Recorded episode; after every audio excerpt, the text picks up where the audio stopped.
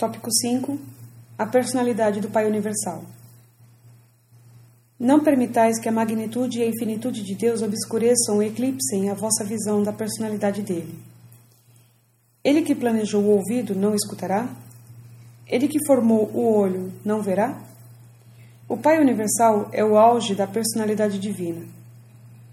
Ele é a origem e o destino da personalidade em toda a criação. Deus é tanto infinito quanto pessoal. Ele é uma personalidade infinita. O Pai é verdadeiramente uma personalidade, se bem que a infinitude de sua pessoa coloque-o sempre para além da compreensão plena dos seres materiais e finitos. Deus é muito mais do que uma personalidade, do modo como a personalidade é entendida pela mente humana. Ele é mais ainda do que qualquer conceito possível de uma superpersonalidade. Contudo, é totalmente inútil discutir um conceito tão incompreensível como o da personalidade divina com as mentes das criaturas materiais, para quem o máximo em matéria de entendimento da realidade do ser consiste na ideia e no ideal de personalidade. O mais elevado conceito que a criatura material possui do Criador Universal está englobado nos ideais espirituais de uma ideia elevada que ela pode ter da personalidade divina. Portanto, se bem que possais saber que a personalidade de Deus deve ser mais do que se pode alcançar uma concepção humana de personalidade, igualmente bem sabeis que o Pai Universal não pode, certamente, ser nada menos do que uma personalidade eterna, infinita, verdadeira, boa e bela. Deus não se está escondendo de nenhuma das suas criaturas. Ele é inabordável para tantas ordens de seres apenas porque ele reside em uma luz da qual nenhuma criatura material pode aproximar-se.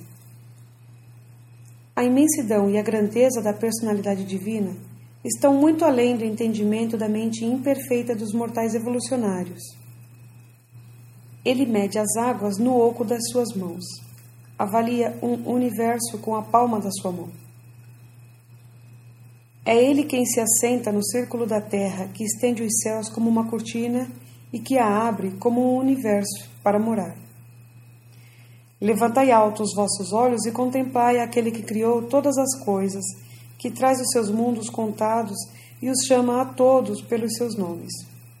E também é verdade que as coisas invisíveis de Deus apenas parcialmente são compreendidas pelas coisas que foram criadas. Hoje em dia, e no estágio em que estais, deveis discernir o Criador invisível por meio das suas diversas e múltiplas criações, bem como por intermédio da revelação e da ministração dos seus filhos e dos inúmeros subordinados destes. Ainda que os mortais materiais não possam ver a pessoa de Deus, eles deveriam regozijar-se com a certeza de que Ele é uma pessoa. Pela fé deveriam aceitar a verdade que afirma que o Pai Universal amou tanto o mundo que proporcionou o crescimento espiritual eterno dos seus mais humildes habitantes, que ele se regozija com seus filhos.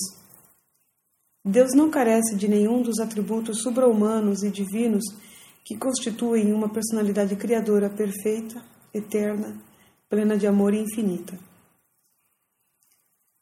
Nas criações locais, com exceção do pessoal dos superuniversos, Deus não tem manifestações pessoais ou residenciais, além dos filhos criadores do paraíso, que são os pais dos mundos habitados e os soberanos dos universos locais. Se a fé da criatura fosse perfeita, ela saberia com segurança que, quando houvesse visto um filho criador, ela teria visto o Pai universal. Ao procurar pelo Pai, ela não deveria pedir nem esperar ver nada além do Filho. O homem mortal simplesmente não pode ver Deus, não antes de atingir a completa transformação espiritual e, de fato, não antes de alcançar o paraíso.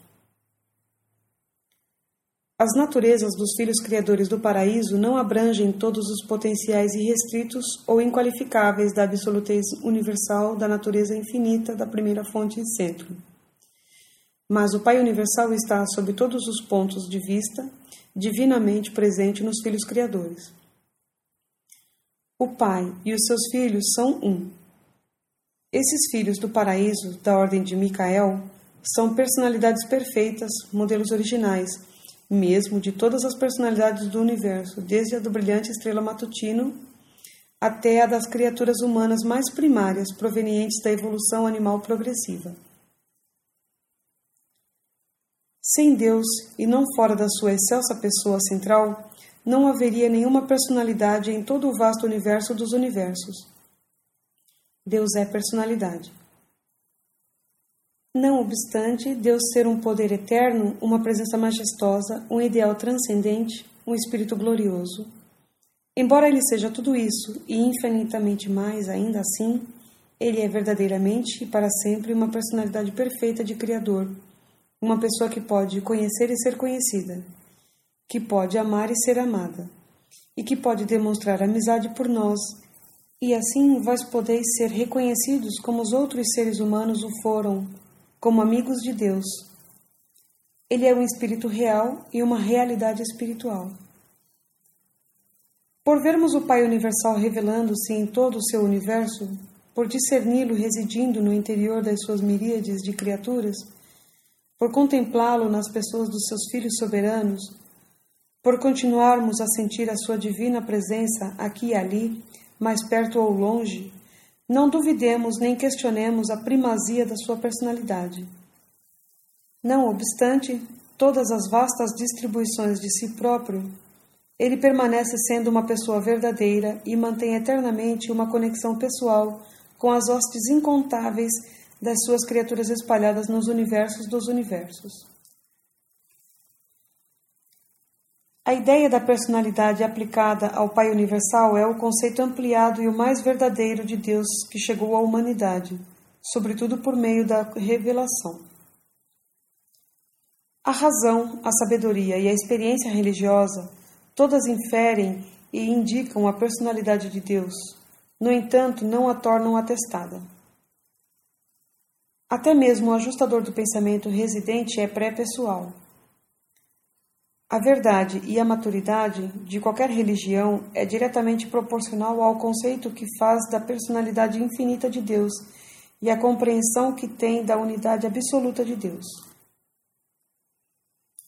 A ideia de uma deidade pessoal transforma-se, portanto, na medida da maturidade religiosa, desde que a religião tenha antes formulado o conceito da unidade de Deus.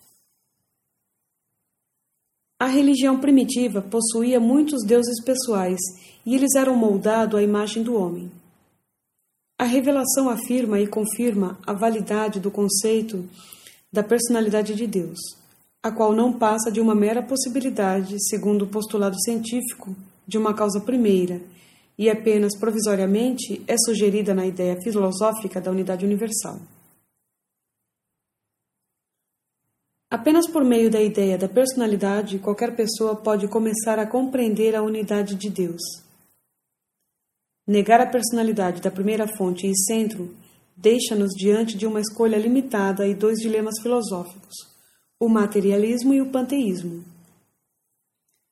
Para a contemplação da deidade, o conceito da personalidade deve ser desprovido da ideia de corporalidade. Um corpo material não é indispensável à personalidade, seja no homem, seja em Deus. Esse engano, o da corporeidade, é mostrado nos dois extremos da filosofia humana. No materialismo, quando perde o seu corpo com a morte, o homem cessa de existir como personalidade. No panteísmo, desde que não tenha nenhum corpo, Deus não pode ser, portanto, uma pessoa. O tipo de personalidade progressiva supra-humana funciona em uma união de mente e espírito. A personalidade não é simplesmente um atributo de Deus. Antes representa a totalidade da natureza infinita coordenada e da vontade divina unificada, as quais são exibidas na eternidade e universalidade da sua expressão perfeita. A personalidade, em seu sentido supremo, é a revelação de Deus ao universo dos universos.